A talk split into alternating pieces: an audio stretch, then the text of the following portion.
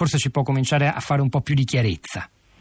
Beh, è un'operazione da mettere in relazione con un altro grave naufragio di cui credo tutti abbiamo memoria, quello del 3 ottobre del 2013, eh, quando 368 persone, quasi tutte eritree, morirono a poche centinaia di metri dalla parte sud dell'isola di Lampedusa. Lì avvennero due cose. La prima, sotto la pressione anche dei familiari dell'isola, vittime che accorsero nell'isola in Sicilia in quelle settimane successive, il governo si impegnò al recupero delle salme e alla loro identificazione. Operazione molto complicata che, tuttora dura, perché tuttora ci sono un'ottantina di corpi di quel naufragio avvenuto a due anni e mezzo di distanza che non sono stati ancora identificati.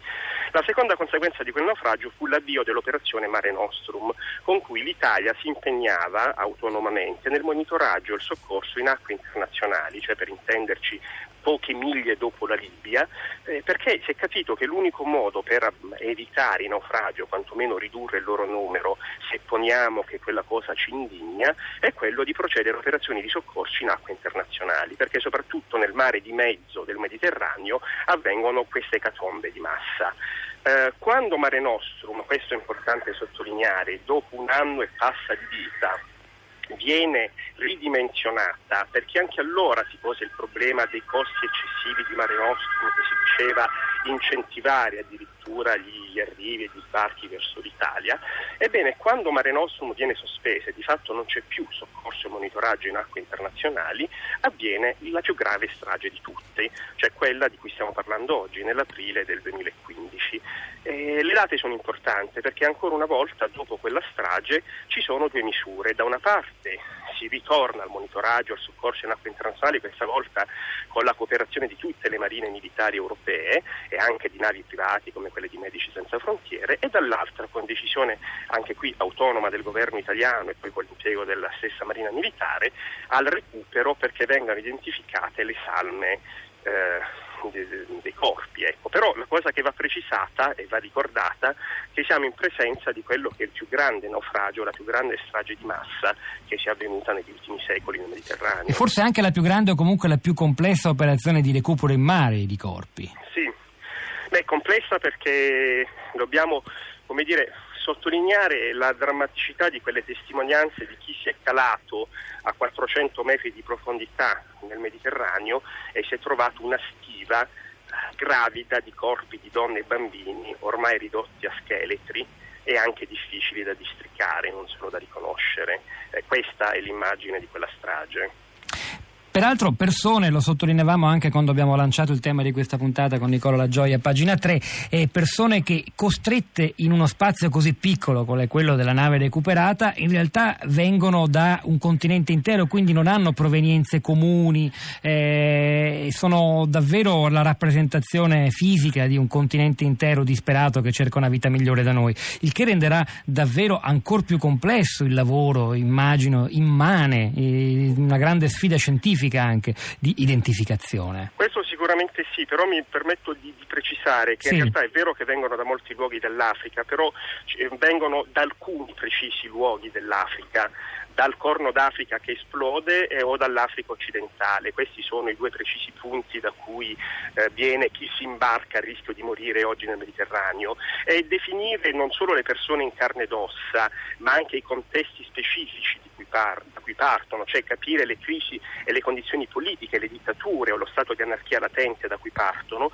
probabilmente ci aiuta a precisare che non c'è un'indistinta crisi umanitaria al di là del Mediterraneo, ma ci sono uomini, donne e bambini che scappano dalla dittatura eritrea o dal Gambia o dalla Somalia che se sopravvivessero a questi orrendi naufragi comunque avrebbero diritto ad ottenere un asilo politico, perché poi di questo si tratta, e che se c'è una contraddizione sui costi non è il fatto che lo Stato italiano si sia impegnato eh, a mettere dei soldi sul recupero di quelle salme. Probabilmente quegli stessi soldi sarebbero dovuti, mettersi, sarebbero dovuti, essere messi sul non interrompere l'operazione Mare Nostrum in quei mesi in cui è stata interrotta e questa strage è avvenuta. Ma io non credo che dare valore a questa operazione, riconoscere un senso etico a un intervento come questo, che avrà certo i suoi costi e sua, eh, un suo impegno, significhi fare dibattito tra intellettuali. Vorrei coinvolgere anche Leo Grande su questo. Scusate se sovrapponiamo questi due binari paralleli ma in realtà fanno parte della medesima grande questione. Leo Grande. Ma a parte il fatto che credo che una, se siamo in presenza della più grave strage del Mediterraneo dovremmo dibatterne, avremmo dovuto dibatterne, dibatterne forse più approfonditamente anche nell'aprile del 2015 di quanto non, uh, non sia stato fatto. Uh, credo che poi alcune delle espressioni che abbiamo sentito stamattina vadano bollate senza mezzi termini come orrendamente fasciste, mi assumo anche la responsabilità di un'espressione così forte, però a volte è importante dare pane al pane prima di cominciare a discutere. Eh, nel discutere però eh, credo che vada riconosciuto il fatto che non solo siamo in presenza di una grave tragedia, che questa tragedia è qualcosa non di emergenziale ma eh, di strutturalmente, strutturalmente connaturato al nostro tempo e ai nostri anni. Eh, che ci piaccia o meno, il Mediterraneo è attraversato da questi viaggi e allora io sono perfettamente d'accordo che la soluzione sia quella di elaborare dei corridoi umanitari, trovare delle soluzioni, strappare i viaggi alla criminalità organizzata che li gestisce, li organizza in modo così pericoloso. Però per fare tutto questo serve investire altri soldi nella creazione di questi corridoi umanitari o nella risoluzione delle cause strutturali che spengono